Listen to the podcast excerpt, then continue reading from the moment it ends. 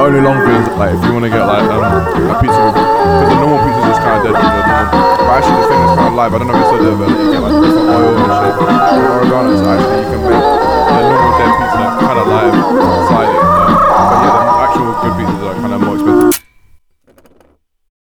Hello, and welcome to Black Box Green Room, a podcast presented by Dirty Rascals. In this series, we give writers a chance to air their dirty laundry, otherwise known as their bottom of the drawer plays. As always, I'm with my co host, Mr. Daniel Spicer. Hello. That's Dan. Uh, and our writer this week is also Dan, uh, but Dan Cook. How you doing, Dan? Yeah, I'm good. Thanks. Thanks for having me. Yeah, Uh, thanks for looking forward to it. being part of this weird experiment that we're doing. So, um, Dan, today we are looking at one of your plays, um, which is called Puddle. Puddle. Yeah. Puddle. Puddle got, came out of a phase when I was like, I was traveling for a while and wanted to write something. Kind of, I wanted to write a big thing, but I thought to do that I needed to write it based on real experiences. Um, which doesn't really explain what Puddle is now, but at, be- at the beginning it started off as trying to write like I was in a taxi, an eight-hour taxi in Myanmar, and I thought I'd use that time to try and just knock something out non-stop, just write something. And it was a screenplay initially based on me returning home. So I, I used all real people in it to begin with, just so I could write from real people that I knew and just not have to think about creating character. It was just the characters were there. I would just write it. And then it was basically me going home at like a Christmas break from like uni or something, one by one picking up certain friends who also would return home from their various universities, each of which I had various levels of closeness to at that point, some very close, some more distant at that point. So it became like one by one picking them up in a car and then going to town would be the thing. Town was the, the, the goal. And then on the way, we would encounter a, a big puddle, which would prevent us from getting to town. And then that would be the source of everything that the piece was about. Cool. And, and how how recently have you worked on it? Like, was this so you wrote something in an eight-hour trip in a Yeah. in a cab? So I wrote it like with laptop on knee in the front seat of a very small, uncomfortable, hot taxi through the bobbly streets of Myanmar. right. Um, and I probably got I got I got quite a lot written. I got in all the way up to when they got to the puddle. At which point I realized I had no idea if they would go into the puddle or what the puddle was going to be or what after the puddle would be. So I had about I feel I had about thirty or forty pages written of just like small talk of life of of the people who know my writing. It's just very me esque small talk of just yeah whether it was good or not not for me to say in any way. Probably very n- not good. um, but yeah, And then you reworked that as a stage project. How recently was that, or how much? that was just that? after I got back. That was it's probably not too long ago. It's probably like it's probably only about nine months ago. But I probably spent like a week or two doing it, and then kind of just gave up on it. I think I sent it into one competition thing Nice. for like with some small theatre kind of scratch night, and then I was very unemployed and going through some stuff at the time, and then just kind of yeah, didn't hear back and just like parked it. Cool. Yeah. So in in this version of Puddle, what is the what is the activity or like what happens? Um, so basically, I had to break it down from being like a six character thing to something that would be achievable to make. So I, in my head, I was like, in- I'll do three characters. So it was me and then the other main character, which are kind of semi real, exaggerated versions of me and one of my friends. And then I boiled down all the other characters into one character called Chest, who is basically.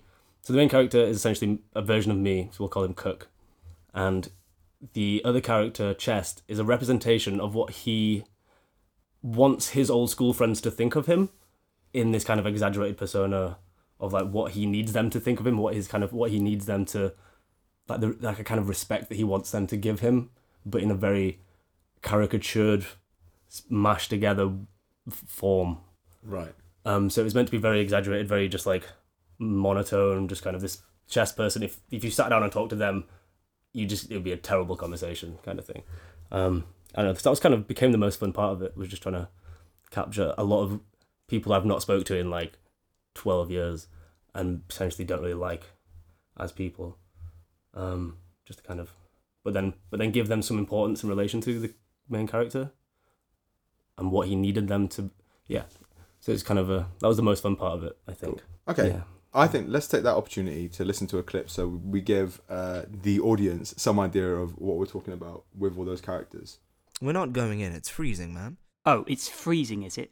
Who are you, the thermometer? Monitor. Yeah, Tom, you're the thermometer monitor now, is that it? Always have to be monitoring the thermometers, don't you? Give it a break. What are you talking about? Well, I mean, I don't know, it's not icy or anything, is it?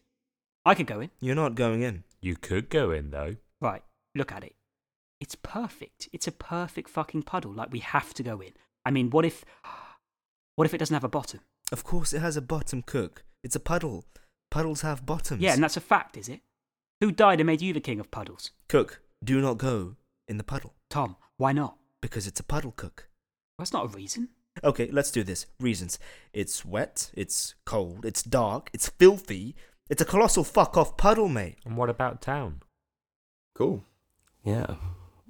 So first thing, these are written for northern voices, right? So written for northern. Is it weird? It must be weird hearing it in southern accents because obviously, like we we have the actors that we have. We are unfortunately down in the south. But like, how Yeah. is that? Does that make a big difference to you? I, th- I think so. Yeah, it's it's strange to hear.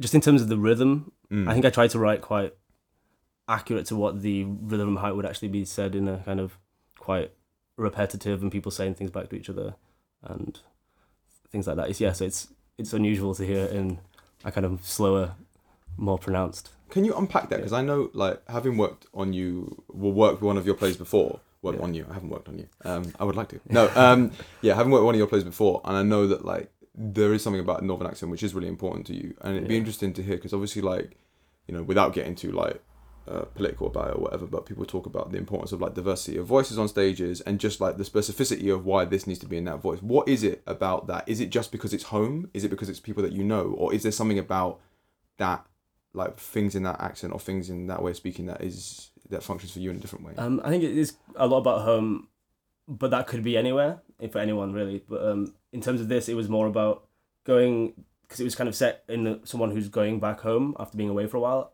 in a place where they're meeting up with the people who have also potentially some of them have stayed, some of them have left as well. But then, like reapproaching those kind of things they thought they might have left behind, but with the baggage that they've attained since then, with the kind of more adult problems that they're dealing with, and then trying to get some kind of understanding of who they are bounce back to them off these people. And then some of them just completely don't understand. That's what like Chest is trying to represent. It's just like you've gone completely different paths. It's not even you could never have that kind of any kind of connection with that. But yeah, yeah. Was, I think so. I think the northernness is important, but probably just for me. But that's again probably quite pivotal in terms of it. Yeah, I don't know. I think there's something interesting though, that you're talking about where like the idea of like going home and like going home in in like literature like and just in general being a theme of like that idea of going back to something you know and that comfort but then you know when you've gone through a sort of uh, a stage of growing up away from home and you come back and actually that there's an inability to connect even though all the components are there like that there isn't actually a proper chance to Yeah. to actually talk to people in a meaningful way Yeah, so that's what I tried to capture with the the line that was at the end of that clip, which was like, um, "But what about town?" It was like that was the, but then the line that comes after that is, "Mate, we're way past town," which is meant to just like like no, we'd be like we're dealing with this now, and because I've got a very clear picture of where it is set mm. on like a country road in the Colne Valley in Yorkshire. is it a specific road Yeah, kind of. You can kind of see Huddersfield off in the distance. Kind of. And I just imagine this like yeah, big puddle lit by like the hazard lights of the car that's they've just got out of. That's made it impassable. Oh, there you go. Bit of a bit of image there. There for you the go. audience. Setting the scene. Setting the scene. But I feel I feel like I I kind of feel like a sense of that I need to explain something to kind of give people a bigger picture of Yeah, what, yeah, like, yeah. So the the cook character in this has kind of because basically for the play version it is essentially um, act two of what would be a three part thing, with the after the puddle bit being the third act, and the first bit was just like the the picking people up and getting to the puddle. So this is them uh, like arriving at the puddle. So the play is essentially the act two of a three part thing. It is the transition.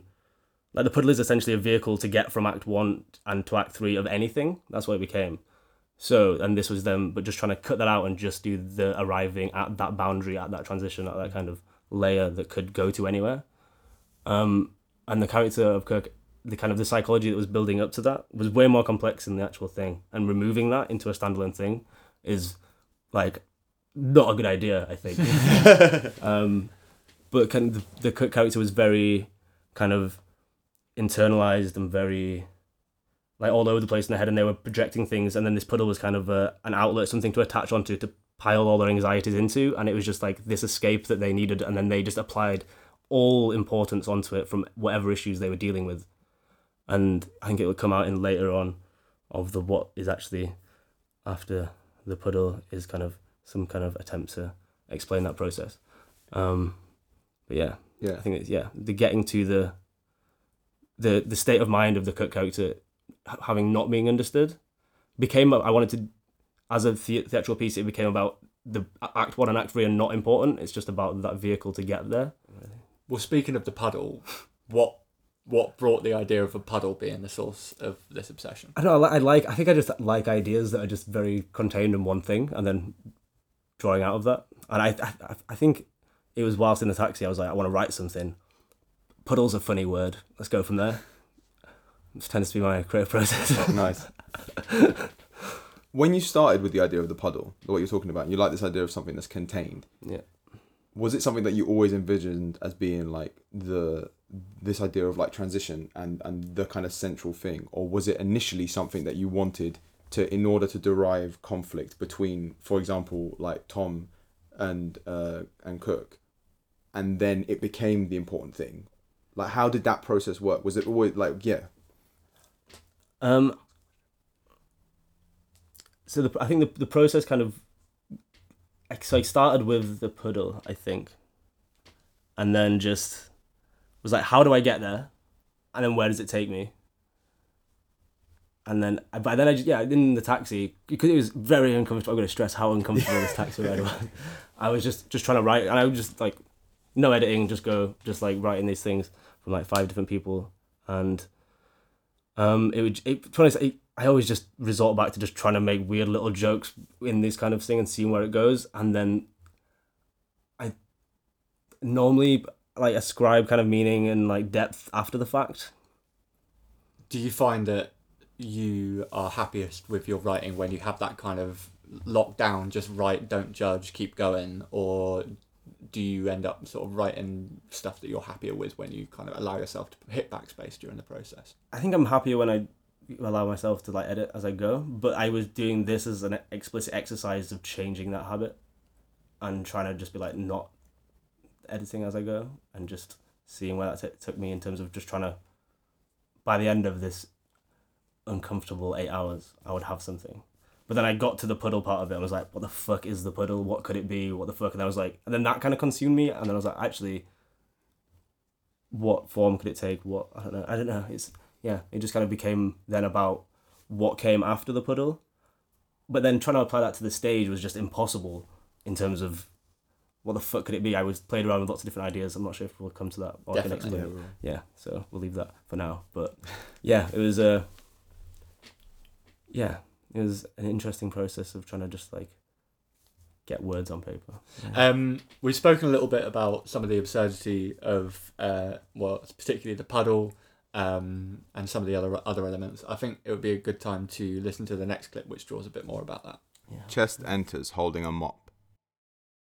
Where did you? Cart, Oh, and why did you? puddle, Okay. Again, why did you? depth. Right. I guess that's better than what I was thinking. As Tom and Dan look on, Chest approaches the puddle and plunges the mop and his arm into its depths. After a moment, he raises it. Dan's eyes light up. I fucking knew it. Yeah. Okay. Fair enough. It's pretty deep, Yeah, this is all very deep. but we still have no idea what that depth means. Yes, we do. I said it didn't have a bottom, and it fucking doesn't. Of course, it has a bottom. It doesn't look like it has a bottom. Preach! It has to have a bottom. Has it, top? Yes, Cook. It has. it's got a top, so it has to have a bottom. But right. What if the top is actually the bottom, and the bottom is the top? Maybe we're at the bottom right now. Maybe the only way to get to the real top is to go in, to go through. Right. um That gives us a flavour of like a few different things that I think are hallmarks of your writing. Yeah, conceptual stuff, kind of philosophical things about like maybe it being an infinite puddle, breaking the boundaries of what's physically possible. yeah. I think the what's probably important to, not important. I'm not sure if any of this is important, but um, what's probably like will help is in terms of it was more about if you attach such importance to this thing, and then you you're like just finding ways to reason out like this will, this could mean something. This could mean the thing I want it to mean, and if you keep reasoning out, then that'll like in this world, which is kind of this whole thing is kind of defined by Cook's perception and what this experience is. Like the Chest character is entirely played out through Cook's interpretation of what like he would be getting back, and the world to an extent is as well. So if this puddle can mean this thing that he wants it to mean, then it will manifest as such. So anything he can do to justify that like Yeah. relationship to it. And then it was just about playing out like that kind of if you pile so much into it, then it will actually become that thing. And then how that how the other people in that world who are not necessarily experiencing it as you are would then get drawn into that. Why don't we move to this next clip that's from the start of scene two? Scene two. Dan is sitting at a table, center stage. A letter waits for him. He opens it and reads. We know you have many questions. We too have been over them countless times. Where are you? What is this place? Are you inside the puddle? Are you at the bottom of the puddle? Have you gone through the puddle and found yourself at a new top of a puddle as you yourself suggested earlier? Well, I'm sorry to say that we failed you. We can't offer answers. In all honesty, we couldn't really think of any truly life changing reality that could be waiting for you here, wherever that may be. We had a lot of thoughts about what it could be, about what here could mean for you, about what this space could be, about what being inside the puddle could truly represent. We thought about hallucination, dragged out by the throes of death, including characters both real to you and fictitious.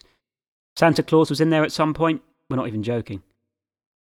We thought about a return to some womb like state, surrounding you with deep red lights and the beat of a heart thudding out from the stage. But that would have been a bit shit, no matter how big our budget. So I guess one thing to clarify is that at the end of scene one, Yeah, yeah. Cook goes into the puddle, and so the there's a he goes into the puddle, blackout, and then this is the opening for scene two.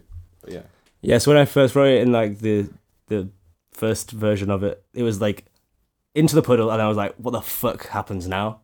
And that paragraph was like written, and then just like the like the paragraph of like action was written and then like deleted so many times. Well, at first I was gonna take him on like some weird like Disney esque journey where he'd make meet like Jesus and Santa Claus and all, I don't know. I just just I had no idea what it could be, and then yeah, it just eventually just became about storytelling and the process of storytelling, and this structure of that and whether you're in charge of it or fate or whatever. I don't. Yeah, it was. That's kind of what it boiled down to in the end. And uh, at the start of the scene, we've got quite a large tonal shift along with this kind of renewed focus on storytelling and what it means. Um, was there like one driving the other, or did they just kind of like happen by happenstance, or what happened there? Um, I don't know. It was kind of. I think it was when I took it from the original version as like a longer, potentially like either short film or filmy kind of version. It just became about this is a middle bit of whatever these bits were, whatever the act one and act three would be. So then the after the puddle bit is just about. It was just a, way of explaining, but it didn't really like the process of trying to figure out what the after the puddle state was was the after the puddle state and it was that was you the idea is you never really know what's going to happen next. You don't you can't really predict what's going to come your way. You so you've just got to kind of be present and deal with it was kind of that was the kind of th- therapeutic response that i felt that the Cook character probably needed to kind of be able to forget about his anxieties and just continue. On that, I think we should listen to another clip. Ultimately, all that we wanted was to show the distinction between pre Puddle Dan and post Puddle Dan, and the inherent need within pre Puddle Dan for some boundary, some line, some event to allow the transition into post Puddle Dan, whatever that may be. This time, the driving pain we gave to you was something a girl did to you, And this something was something that was most likely your fault, due, as earlier suggested by Tom, to your narcissism, a narcissism we built mostly on your expectation of pity for your condition. In previous versions, or longer versions, the driving pain behind your decision to come here has been something else, something entirely different. An inability to fit in, a lack of acceptance, a solipsistic disengagement from society or politics, the unfulfilled need to be loved. There's so many to choose from. So yeah, so what we were just talking about, that idea of like this transition being really important, I think that articulates like quite well this idea of pre-puddle Dan, post-puddle Dan. Yeah, yeah, really, yeah. I would, would have been able to give a much better answer if I'd have reread the script prior to do this. Yeah, yeah, that's essentially what I've been trying to say for the past however long this has So, been. but you did say it, but just in yeah, writing. Yeah, yeah, yeah. See, that's what that's what. See, people, this is why writing is better than speaking. I think uh, one thing I'm interested in is like you're talking about this idea of like transition and like it's something that we were speaking about just before we were starting recording the podcast. Yeah. This this idea that like and that you need some change and that th- like I can totally understand that thing of like this thing becoming that fixation and that Yeah. change being facilitated. Like yeah, that is that, that is what it's about. Yeah, I've kind of lost sight of that. Um, just forgot that. That yeah, it was is the attachment to something that will then give you the motivation to make active change. Yeah. I think. Yeah, so it doesn't matter what came before, what after. You just need that thing, and I was yeah, I was exploring the idea of what that thing could mean, what it could be. Yeah. And in the play, obviously, that's a puddle for the version of you. It is a funny word, right? It's such a funny word. I mean, let's, let's can we just say it five times? You shouldn't lose sight. Puddle is Puddle. such a good word. Puddle. It's great. Puddle. Yeah. Puddle. and in a Little northern accent, in a northern accent, at, with like spoken very emotively, which I was, I, my dream was that people would passionately argue, and this like logical argument would play out in a very fast-paced, emotive kind of back and forth, and I think it's lost. Puddle comes out better than puddle. puddle, yeah, Yeah. because it's it's a word that sounds like what it is, I think as well. You know what I mean? It's like is a bit. puddle. It sounds like you've stepped in one Yeah. a bit. A little. But it has like a poetry to it, you know. Um, sorry. So uh, I'm loving it.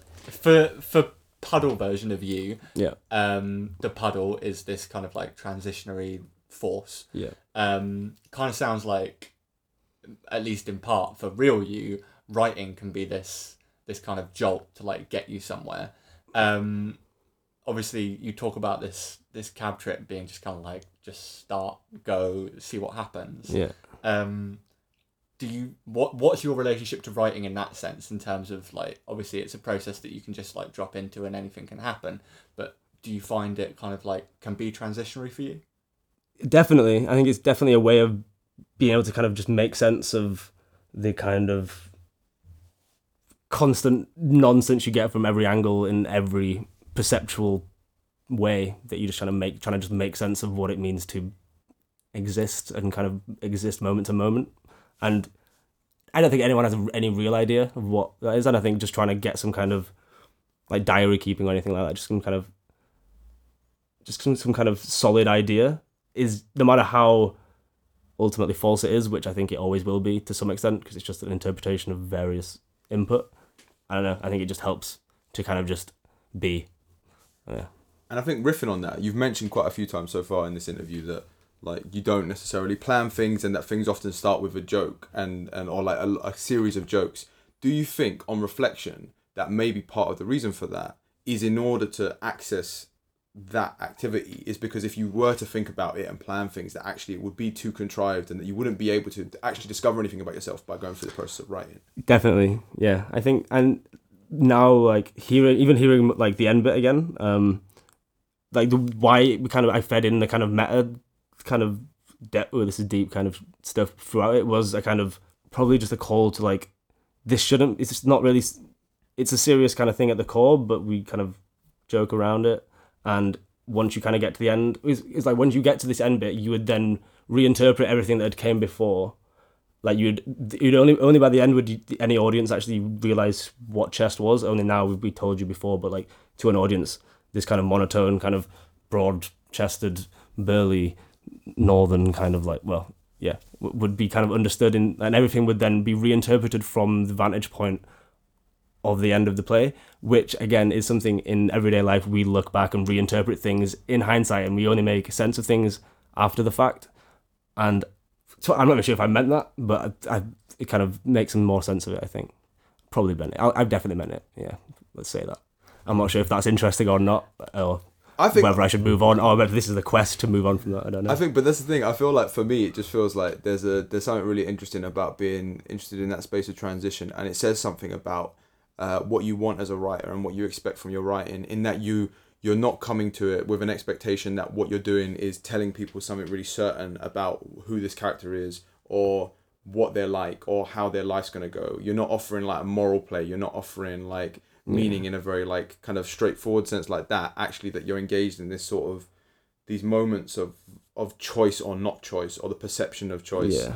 and like yeah i just i think i think that's some, something that's quite interesting yeah, I I think think that, it's a good thing Yeah. you're a good writer. Well, I think that's all uh, I kind of struggle a lot just day to day in terms of like having a clear picture on what anything actually is, which might I don't know. It's kind of based on a number of things which we won't get into, but yeah, I struggle to make a have a clear picture of just the total like experience of just like like just being alive and just trying to find I think any kind of thing that I write needs to represent that confusion and that kind of fracturedness of perceptual and cognitive experience that if anything has any real clarity it's not that real.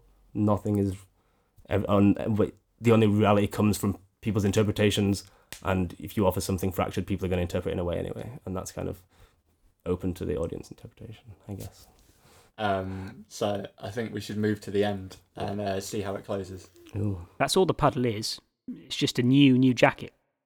It's just a way to get from part one of your story, of any story, to a part three that you're happy with. What happened to you in part one is not that important. Not for your audience, anyway. Although it would help to explain who Chest is and who or what in your past he represents. I mean, he barely speaks, and when he does, it was weird.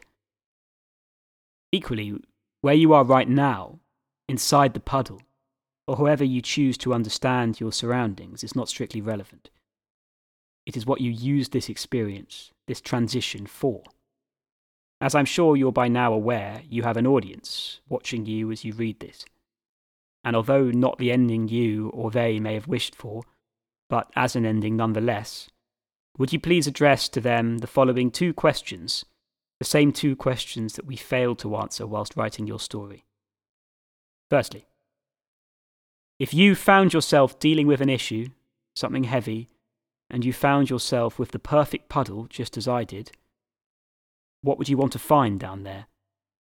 And secondly, if you decided to go into that puddle and you found yourself in a different reality, facing an audience who had been watching your entire life up until that moment, what would you ask them? And that will be all. Dan, confused, stares blankly into the audience. Fade to black. Would you like your audience to have firm conclusions? No, I, I guess not. I guess it's up to them. You want you'd want to leave them with kind of the same predicament that you put the character in. But yeah, I think you just kind of like that kind of. I think the choice, if I remember correctly, the choice to have that as the kind of ending was a kind of last resort, not last resort, but like the end of a process of elimination of everything else that wouldn't work. And then it was like, and then as it became more just about the storytelling process. I guess it was just about shifting that onto, um, onto the audience in some way that kind of wrapped it up. I don't know. I think it's an interesting thing for you as a writer to continue to reject giving answers to an audience. But Yeah. actually, I think the thing that I really like about the fact that you don't give answers to an audience is that I think the reason you don't give answers to an audience isn't because you have them and you're hiding them, but No. precisely because you don't have them and you're naked. and that's the only kind of truth we actually have is the our openness to that lack of where, where literally uh, we're applying we're group we're taking certain things and we're like this makes sense i'll understand things in light of this thing and i'll move on. But if you ever readdress it you're like what the fuck did that mean? And yeah. But yeah yeah. So even now i'm all the answers i gave in terms of the origin story and stuff like that they're probably not that true in terms of what was actually the reasons and catalysts for making those decisions. So I now I'm unsure if anything I've said is actually the actual story of what this play came to be. I'm yeah. And so, um, audience, this podcast is in some ways functioning as our own puddle, and you are in a puddle yourselves, and that isn't because you've wet yourselves. It's because this podcast has has immersed you in the depths of a of a Huddersfield puddle. yeah. So we're offering you that. You're saying that we've wet the audience. I feel like we have, in some ways, pissed on the audience. yeah, it does does feel a bit like that. So, for um, the fi- the question that we ask people right at the end of the podcast, um, which I came up with because it rhymes, and that's my as a non-writer, I get quite proud when I do things like that. Um, we're calling uh, the question "Hone it or disown it." Uh, so basically, having listened to this play, having chatted with us about it, what do you think? Is this something you go back to, or is this a keep it in the bottom drawer and never look at it again? I'm leaning towards disown it, but I really don't know. You know, again, it's just this is all about, um, yeah. The theme of this episode is apparently not being aware of anything or not having answers, but that in some sense being satisfying enough to call it a thing. Um, but so I mean, I think I'm not sure what, what going back to it would entail, and whether it would just be a, a more of the same, just trying to make it work and it never working. This is just a version of trying to make it work. It's kind of a comment on itself, which is kind of nice. Maybe just leave it at that. I don't know. Uh, I think so. Yeah, I think I think that I'm interested to see what you hear what you guys think. Well, I mean, I, I would say that like my instinct would be to say, I'm gonna go with I'm gonna make a strong thing, and I'm gonna say disown it, purely because I think that the lessons that you can take from it and what you can take from it to go into a new direction, Yeah, um, is something that could be embodied by writing anything. Because there's it because so much of this is plays with themes that you're interested in so much of this um, works around ideas that you could work with but the actual like facts of who the characters are and the situation isn't actually that important No. and so it's something that i think will probably be present in things that you write in the future but to actually go back and specifically work on this thing in Yeah, particular yeah. i think that is something that you wouldn't necessarily yeah. This do. this was more a fleshing out of an idea into something that could be performed, and I think it's more the idea that I'm attached to than this version of it. So yeah, I'd wholeheartedly agree. I think. Well, uh, I'm shaking my head uh, through through these answers, um, but I'm outvoted two to one. You're on Team Hone. well, yeah, but you have to I am- talk about it though even I- though it's I- even I- though it is completely here's why- All aboard the Hone train. Here's why I think you should you should hone it. I think um, obviously we didn't experience it in with with these actors reading it off script for for the first time. Yeah, I would really like to hear it. I think I there's hear it in something. yeah, I think there's something going on with your voice that's really interesting. I think you've got very strong characters in there, um, and I'm talking in a wider sense. Like the the puddle as an object of obsession is really interesting. It works really well as an object because you can, as Cook in the play does, go through it. You can kind of wonder about its being because so much of it is hidden from you. Um, so I think it works really well as an object. Um, but in terms of the way I think you should hone it, I think kind of rewinding back to what you had before, the three act structure that this is the second act of, I think that's where like the interesting stuff Yeah. lies. Not just in a way that you can then take what you've learned and put it into a new project, but I think there's something in the imagery that's in there, the characters that are in there, the voices that are in there, um, that that has something really interesting going on. So, yeah, I don't know. But you know, two to one, it's a democracy. Don't disown it. Disown it. so it. So closing up, is there anything that you want to let the listeners know about? Um, the only kind of things, uh, unlike the time when I when this play was written, I now have a job, so less time to do personal projects. But um, I've got a zine called Man Flag Shandy, um, which would require another couple of hours to explain what that is. but if you um, we've got a website manflagshandy. Dot com. I don't know. just Google manflagshandy, That would be it. It's quite cheap. It's quite weird. Again, it's very hard to explain what it is. Um, so yeah, I don't know. Do that. Also got another little, also other little offshoots that would be hosted on that site that are just other little weird creative endeavors. Yeah. It's definitely a favourite of us here at the podcast, and uh, I think of Dirty Rascals in general, Manflag Shandy. So yeah, definitely do check it out.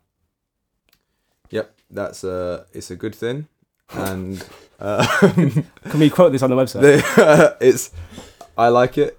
Uh, Dan likes it, and um, it's good. Do you want to maybe spell it? Spell it. All right, we're gonna spell it. This David. By the way, we haven't introduced David. David is our um, Disembodied voice. our disembodied voice. That's our- it. No other information about David it. can be revealed. Hello. It will be revealed incrementally every podcast. So uh, Stay tuned. Tune in. Um, yeah. So man flag shandy is spelled man M A N flag F L A G and shandy S H A N D Y as one word. Yes, I'll give you a quick. I'm going to try and attempt to explain it in like 30 seconds. Elevator All right, go on. Go. Okay, so born is it's a thing that is trying to. It's being born, and it is then trying to understand why it exists, what it is, and what role it has in the world.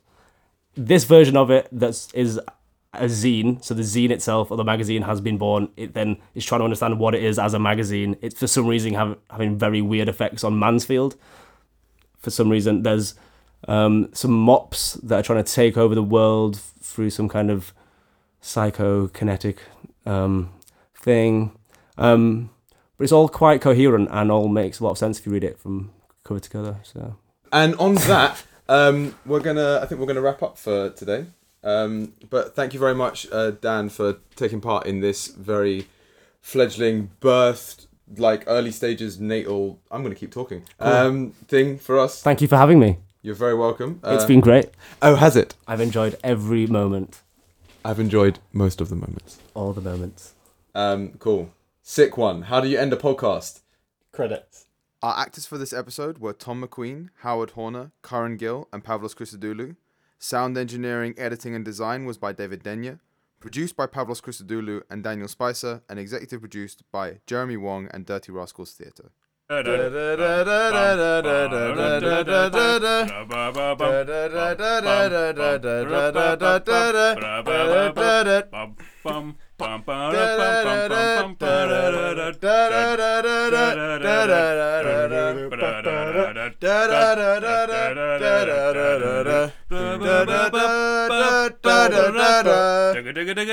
Bum